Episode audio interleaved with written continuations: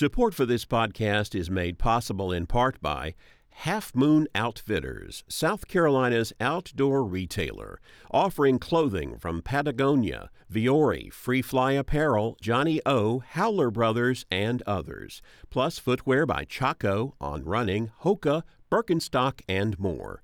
For information, halfmoonoutfitters.com.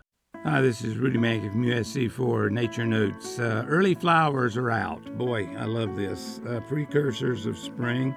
Usually, the early flowers that you see, the little weedy plants, are not native. They're European or uh, Asiatic. Dandelions have been flowering for a long time, you know, one member of the aster family. Common chickweed with the white flowers on it they've been out henbit, kind of that purplish flower. Again, magnifying glasses for these smaller flowers. They're exquisite. They really are if you look closely. Uh, shepherd's purse is another one. A little later on, rabbit's foot clover. Um, I mean, it's interesting. Japanese honeysuckle begins to flower early.